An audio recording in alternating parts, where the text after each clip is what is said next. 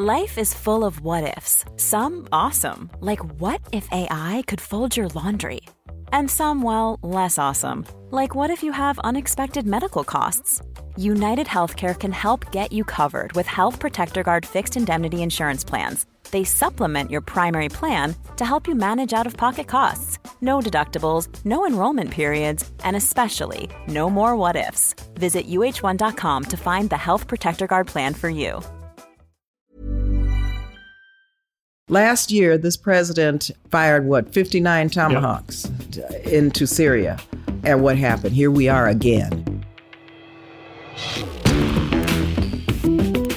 I'm Mehdi Hasan. Welcome to Deconstructed, where we try and get behind the headlines, beyond the spin and outside the bubble of the conventional media wisdom. This week, Syria. A war seemingly without end. Seven long years of bloodshed, terror, foreign interventions, and perhaps most horrifically of all, the repeated use of chemical weapons to kill women and children. The latest such incident in Douma has prompted President Donald Trump to threaten his second aerial attack against the Assad regime since coming to office in January 2017. But on what authority? And with what plan? I'll speak to Congresswoman Barbara Lee, one of the most principled and consistent voices against US military interventions on Capitol Hill, and the only member of Congress to vote against the invasion of Afghanistan back in 2001. The president needs to come to Congress. If he's going to use force in Syria, he needs to come to Congress for an authorization. We need to debate the costs and consequences and make some decisions as to whether or not we will authorize the use of force. Forget Russiagate. Is this the real constitutional crisis? And how close are we to kicking off World War III in the Middle East?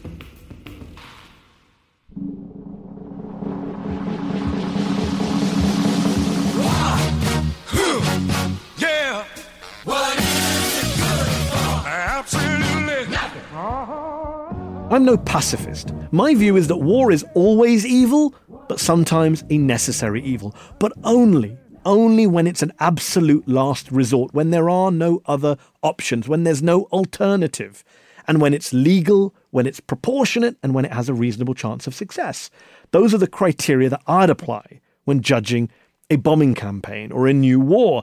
Those are the criteria that countless scholars, philosophers, theologians, jurists through the ages have used to determine whether a war is just or not. And yet, almost none of those criteria have been met in Syria, where Donald Trump is on the verge of launching a new bombing campaign against the Bashar al Assad regime, alongside France, the UK, and the freedom loving Kingdom of Saudi Arabia. My own position on Syria and on military action in Syria is a pretty straightforward one. Bashar al Assad is a monster. He is, he's a monster. But US military intervention does nothing to stop him being a monster. And like so many interventions before it, will only make things worse. And look, it's completely fine to hold both of those views in your head at the same time. There is no contradiction between them. The fact that you don't support bombing Syria doesn't make you an Assad supporter or stooge, nor does the fact that you recognize Assad as the biggest monster in Syria, responsible for the most deaths and the most refugees. Recognizing that fact doesn't automatically mean that you must support US air raids against his regime. There is no automatic connection between those two beliefs. Look, this isn't about whether Assad used chemical weapons or not. Let's assume he did. A study co authored by the UN last year concluded that his forces were behind the sarin attack in rebel held Khan Sheikhoun. So let's assume it was him last weekend in Douma too. And yet the reality is that even if Assad was the one who used chemical weapons, there is no evidence that dropping bombs on Syria now will stop him from doing it again, will protect Syrians from future such attacks. Think about it. Just a year ago, Trump fired off 59 Tomahawk missiles at a Syrian military airbase in response to the Khan Sheikhoun sarin attack. And he and his people and their media cheerleaders were so pleased with themselves after they did it. With airstrikes in Syria, President Trump, he showed you, the American people, and the entire world the difference between leading from behind and leading from out front. This military action demonstrates the United States will not passively stand by while Assad blithely ignores international law and employs chemical weapons. What you've seen in the last 48 hours is President Trump being more decisive than Obama was in the last eight years. We now have decisiveness and leadership. Timidity has been replaced by bold action. And yet, almost exactly a year later, Assad is accused of gassing his own people again. A fat lot of good that last missile attack did. To quote from a tweet this week by Emma Ashford, a foreign policy analyst at the Libertarian Cato Institute in Washington, D.C., Quote, for those who want a military response, the question is simple. Can you tell me any practical response short of full fledged invasion that could prevent this? She's right. Just dropping a few bombs doesn't change the equation from Assad's point of view. For him, it's all or nothing, though it might make us feel better about ourselves. And yet, here in DC, voices like Emma Ashford's are pretty rare. The consensus view is that military action is the right thing to do, the necessary thing to do, the only thing to do when confronted with monsters like Assad, when dealing with massacres abroad. And it works, apparently. Here in Washington, there's no problem which can't be fixed by a good old airstrike. There's no crisis which can't be resolved by a big shiny bomb. There's no situation which can't be improved by a generous application of high explosive. I think uh, Donald Trump became president of the United States. I think this was actually a big moment. We see these beautiful pictures at night. I am tempted to quote the great Leonard Cohen I'm guided by the beauty of our weapons. That was Fareed Zakaria and Brian Williams, respectively, embarrassing themselves a year ago, and, more importantly, reminding Trump that the media may not like most of what he does on a daily basis at home, but they sure like it when he acts presidential and throws missiles at a faraway country about which he knows little.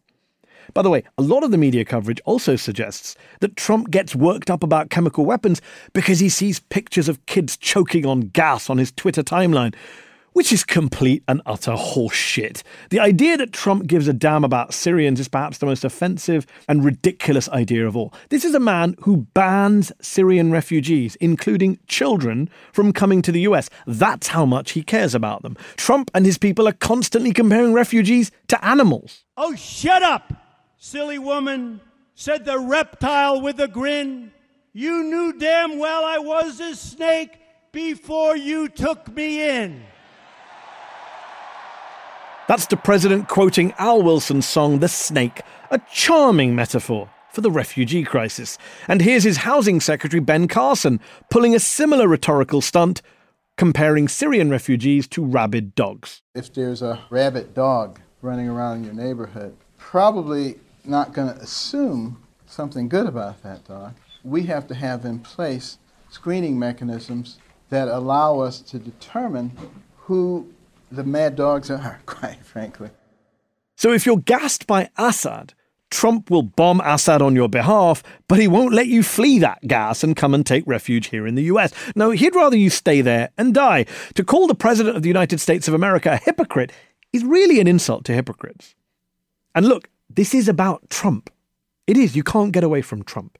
There are a lot of liberals who say Trump is deranged, unhinged, corrupt, unqualified, ignorant, erratic.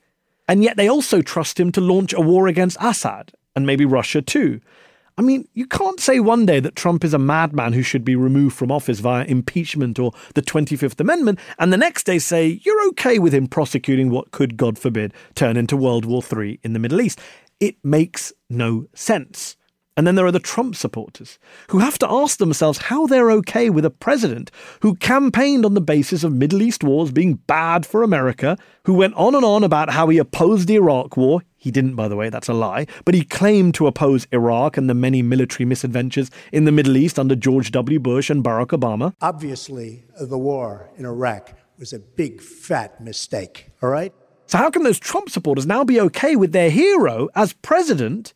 Launching yet another Middle East war, another potential regime change mission in that already unstable region. People say, well, it's not the same thing. Syria isn't Iraq. Stop bringing up Iraq. This is about punishing chemical weapons use. This is not about regime change, they say. Maybe. But that's what they told us about Libya, too. That we're only protecting the people of Benghazi. We're not out to topple Colonel Gaddafi. And look what that turned into. Look how that worked out. And also, there is one crucial way in which Syria is very much like Iraq, which is the legal angle.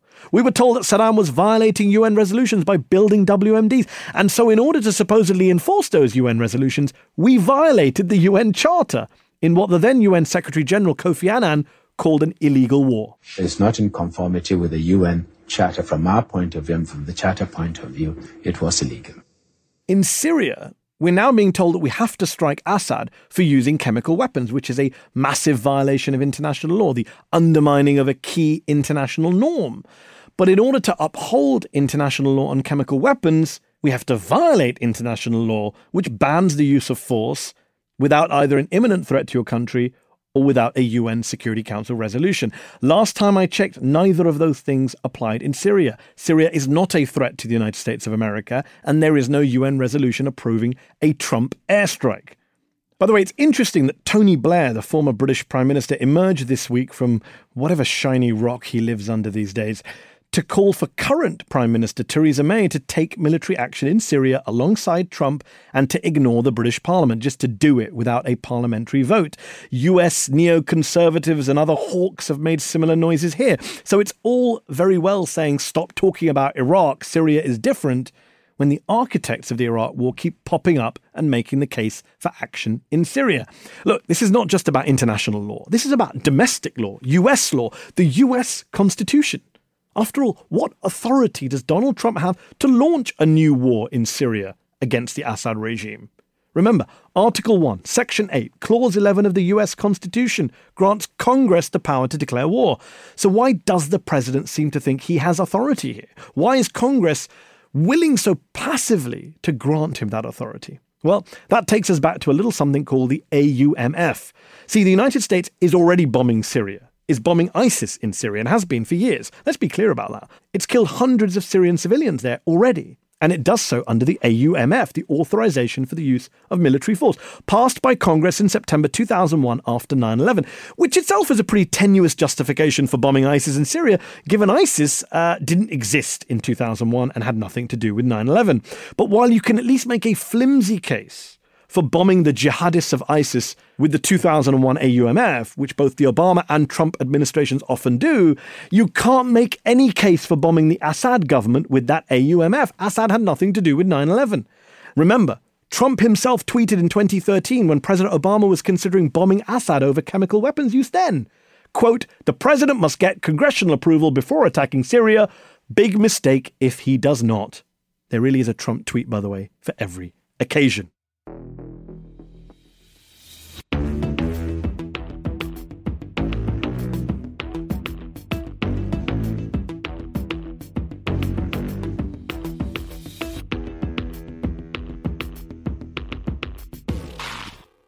So, Trump attacking Syria will be illegal. It could even be an impeachable offense. Add it to the long list of impeachable offenses he may already have committed. But what's Congress going to do about it? Is there anyone in Congress willing to stand up to him in this manner?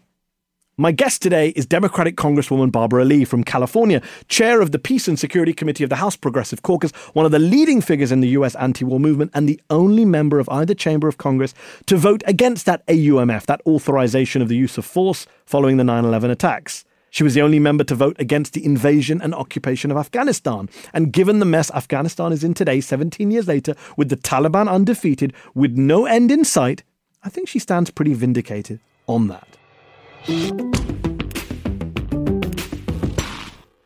Congresswoman Barbara Lee, thank you so much for joining me on Deconstructed. We're here in the Capitol with all the associated background noises. Let me start by asking you this. Donald Trump wants to fire missiles. He's bragging about it on Twitter at the Syrian regime of Bashar al Assad. Do you support airstrikes as a response to this alleged chemical weapons attack in Syria? So I don't support what this president is is doing. You don't put people in jeopardy or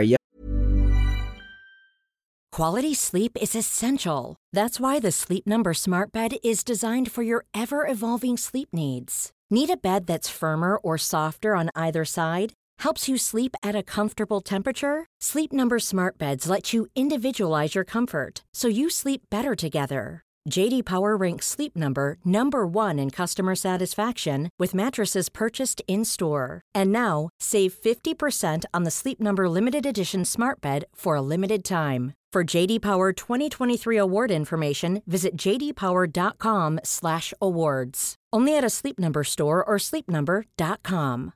Here's a cool fact: a crocodile can't stick out its tongue. Another cool fact: you can get short-term health insurance for a month or just under a year in some states. United Healthcare short term insurance plans are designed for people who are between jobs, coming off their parents' plan, or turning a side hustle into a full time gig. Underwritten by Golden Rule Insurance Company, they offer flexible, budget friendly coverage with access to a nationwide network of doctors and hospitals. Get more cool facts about United Healthcare short term plans at uh1.com. Men and women in jeopardy and create havoc by announcing that you're possibly going to use force and go to war uh, via Twitter. That's just um, wrong. Uh, secondly, the president needs to come to Congress.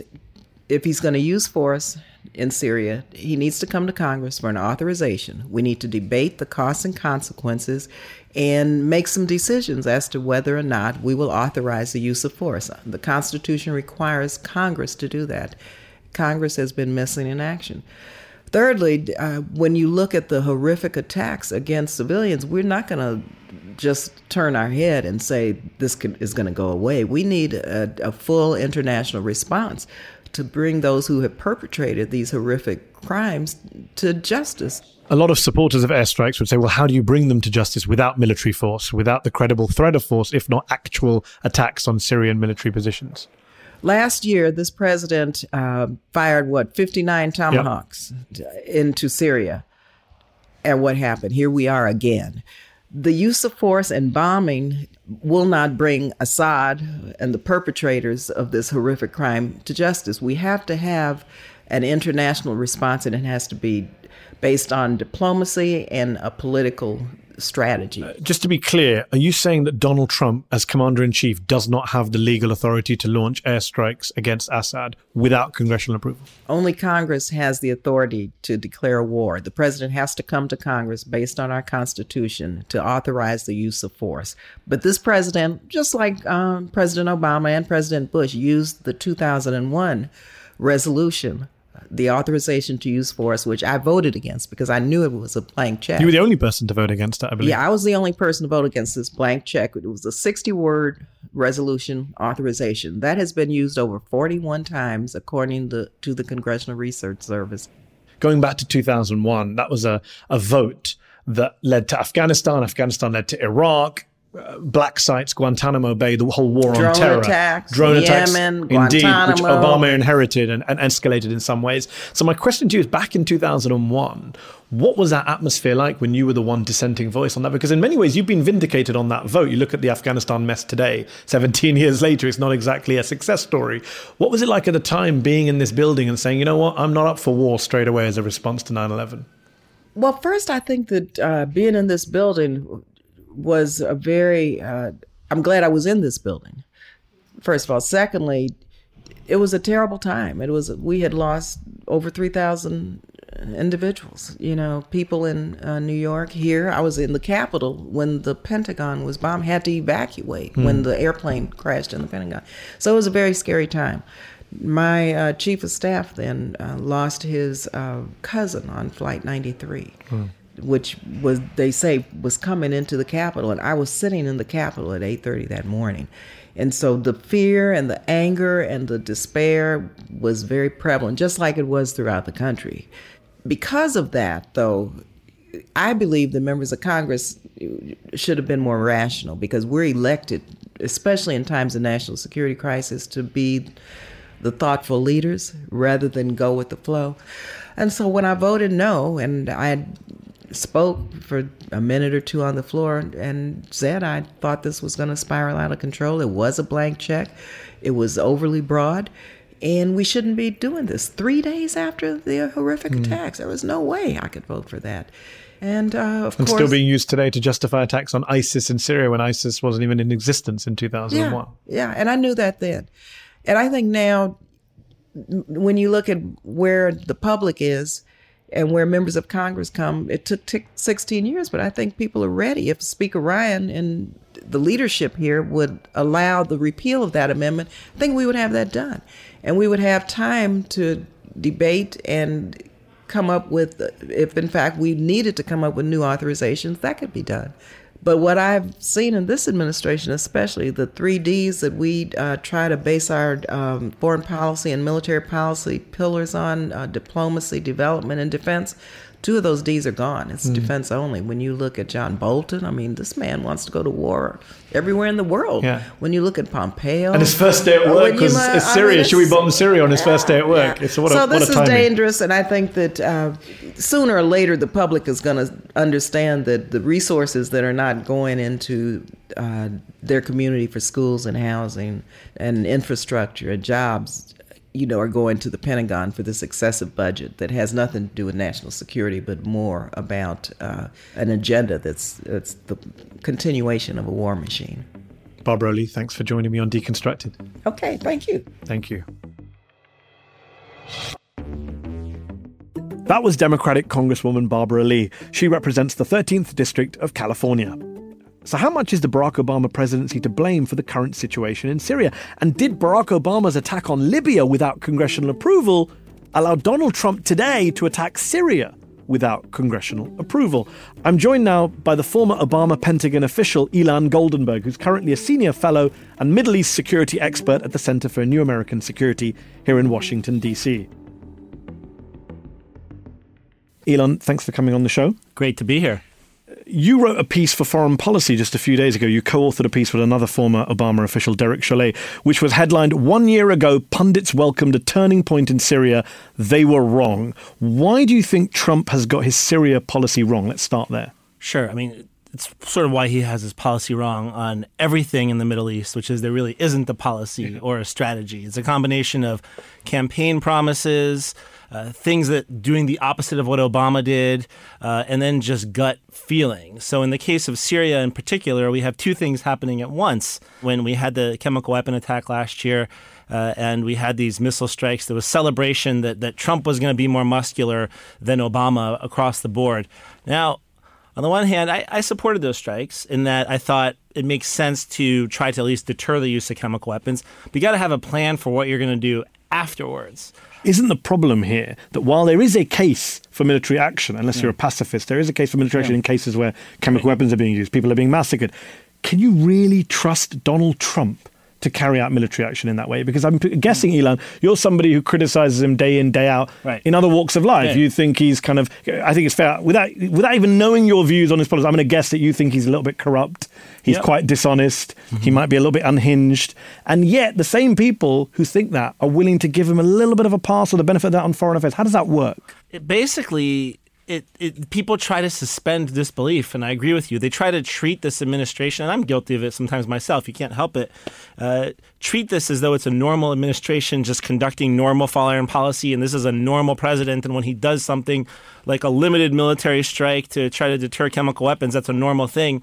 Uh, but then you, you know, you wake up in the morning and you open up your Twitter and you see the president. Uh, basically taunting the Russians and daring them to respond. And you're like, no, this is not normal. There is this view in Washington, D.C., that the best response to a foreign crisis is to take military action.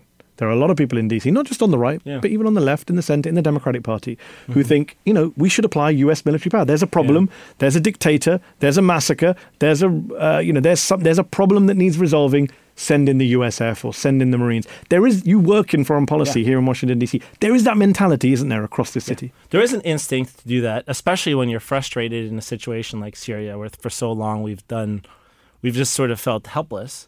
Uh, I'm not opposed to military force necessarily, but I think the whole point of military force when you use it is to achieve a political outcome, right? That's what you're trying to do. You have to actually have a plan of what is this actually trying to achieve and can it meaningfully achieve that and is it worth the cost and is it worth the risk? And those are all the things you have to weigh. And I think as President Obama weighed all those things, uh, that's why he came to the conclusion of don't do it.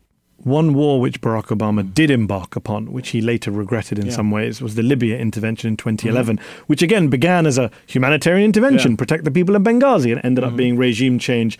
Gaddafi kind of assaulted, sodomized, and murdered in the desert by, by rebel groups with, with US air support. So Trump, when he bombed Syria last year, the Trump administration offered Libya as their legal get out. They said, well, Obama did Libya, we can do this because the AUMF, the authorization for the use of military force after 9 11, does not apply here to Assad. Assad had nothing to do with 9 11. You can't justify. How legally do you think Trump can justify this? And if he does point to Libya, isn't Obama guilty of the same law breaking as Trump when it comes to foreign military intervention. So I will say this: I think both these presidents, in some ways, have have really pushed the envelope in terms of authorization for use of military force. But the fault li- the fault lies with them, but it also lies with Congress because Congress is very happy to clap about military intervention, just doesn't want to vote on it ever. So they'll all come out with public statements supporting the strikes. They all came out and supported the Libya intervention, or most of them did. They all, most of them came out and supported Trump's interve- uh, missile strikes. But it's almost like they don't want to exercise their own responsibility. Right, exactly. What, what really should happen here is Wow, there should the members of Congress are cowards. I Breaking mean, news. Yeah, you know, they should be, and I spent some time actually in the Senate, uh, the Senate Foreign Relations Committee, which is the committee that does this. There are members who want to push this. A guy like Tim Kaine, even Bob Corker, there are thoughtful senators who say we need a new AUMF. We need to think about this. And Barbara Lee in the Yeah. House of Representatives, who I just spoke with. Yeah, absolutely. We need to think about this, uh, and we need to, you know, the answer is not necessarily no military force, but the but the, but the answer is let's actually have a new authorization for the use of military force that deals with some of these questions, uh, and actually exercise our prerogative as Congress. Because if you don't, you put put these presidents in a situation where, you know, either you're taking military force off the table altogether, or they just have to go off and do it on their own, and they'll get political support afterwards. That those those don't make sense. You're a man who's worked on Middle East policy for many years, including inside the US government, inside the Pentagon. Ha- tell our listeners how scared, how concerned, how worried should they be on a scale of 1 to 10 when it comes to Trump and the Middle East? Uh, I would probably say uh, I'd probably put it at about an eight. I think there's things to be more scared about actually in some ways in terms of North Korea actually scares me. If I really wanted to be scared, I, if, where I am at 10 is actually uh, over in Northeast Asia and the possibility Hey, of Middle East war gets with an eight. Korea. Yay, Yeah, Middle East know, only has an eight is- compared to North Korea. but there is a scenario, you know, there's a scenario where uh, a year from now, his North Korea talks have gone nowhere. He's under potential threat of impeachment with a Democratic Congress. The economy is slowing down because of his irresponsible economic policies. Uh, John Bolton is whispering in his ear. He's feeling encircled as the next Assad is still around. killing people in Syria. Yeah, you know, Assad is still killing people in Syria. We're out of the Iran nuclear deal. And then the thing I worry about is less Syria and more does this become, does military action against Iran start to come on the table? That's, to me, I think, the sort of scariest problem in the Middle East for the next few years if, if, if things really start to go off the rail with, with the current Trump policy. Ilan Goldberg, thanks for coming and giving us that bleak assessment. Appreciate Sure. it. Great to be here. That was Ilan Goldenberg from the Center for a New American Security and a former Pentagon official under President Obama. And that's our show. Deconstructed is a production of First Look Media and The Intercept and is distributed by Panoply. Our producer is Zach Young. Leital Molad is our executive producer. Our theme music was composed by Bart Warshaw, and Betsy Reed is The Intercept's editor in chief. I'm Mehdi Hasan. You can follow me on Twitter at Mehdi R. Hasan. If you haven't already, please do subscribe to the show so you can hear it every Friday. Go to theintercept.com forward slash deconstructed to subscribe from your podcast platform of choice. And if you're new to podcasts, we've got all the info there. Please do subscribe whether you're on an iPhone or an Android or whatever. That means this podcast will automatically download to your device every time a new episode is available. You won't miss any, and you don't want to miss any now, do you? If you're subscribed already, thanks so much. But please also go and leave us a rating or review. It helps other people find this show. Thanks, and see you next week.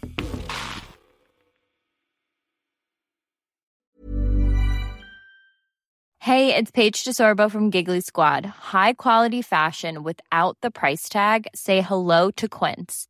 I'm snagging high-end essentials like cozy cashmere sweaters, sleek leather jackets, fine jewelry, and so much more. With Quince being 50 to 80% less than similar brands.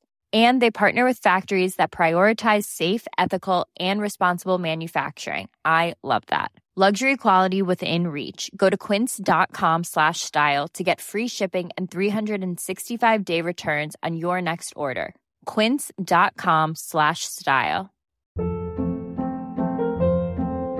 Hold up. What was that? Boring. No flavor. That was as bad as those leftovers you ate all week. Keke Palmer here, and it's time to say hello to something fresh and guilt-free. Hello Fresh. Jazz up dinner with pecan-crusted chicken or garlic butter shrimp scampi. Now that's music to my mouth. Hello Fresh. Let's get this dinner party started. Discover all the delicious possibilities at hellofresh.com.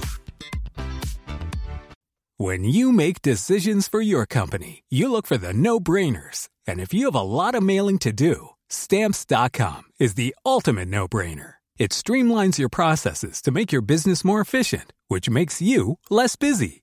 Mail checks, invoices, legal documents, and everything you need to keep your business running with stamps.com.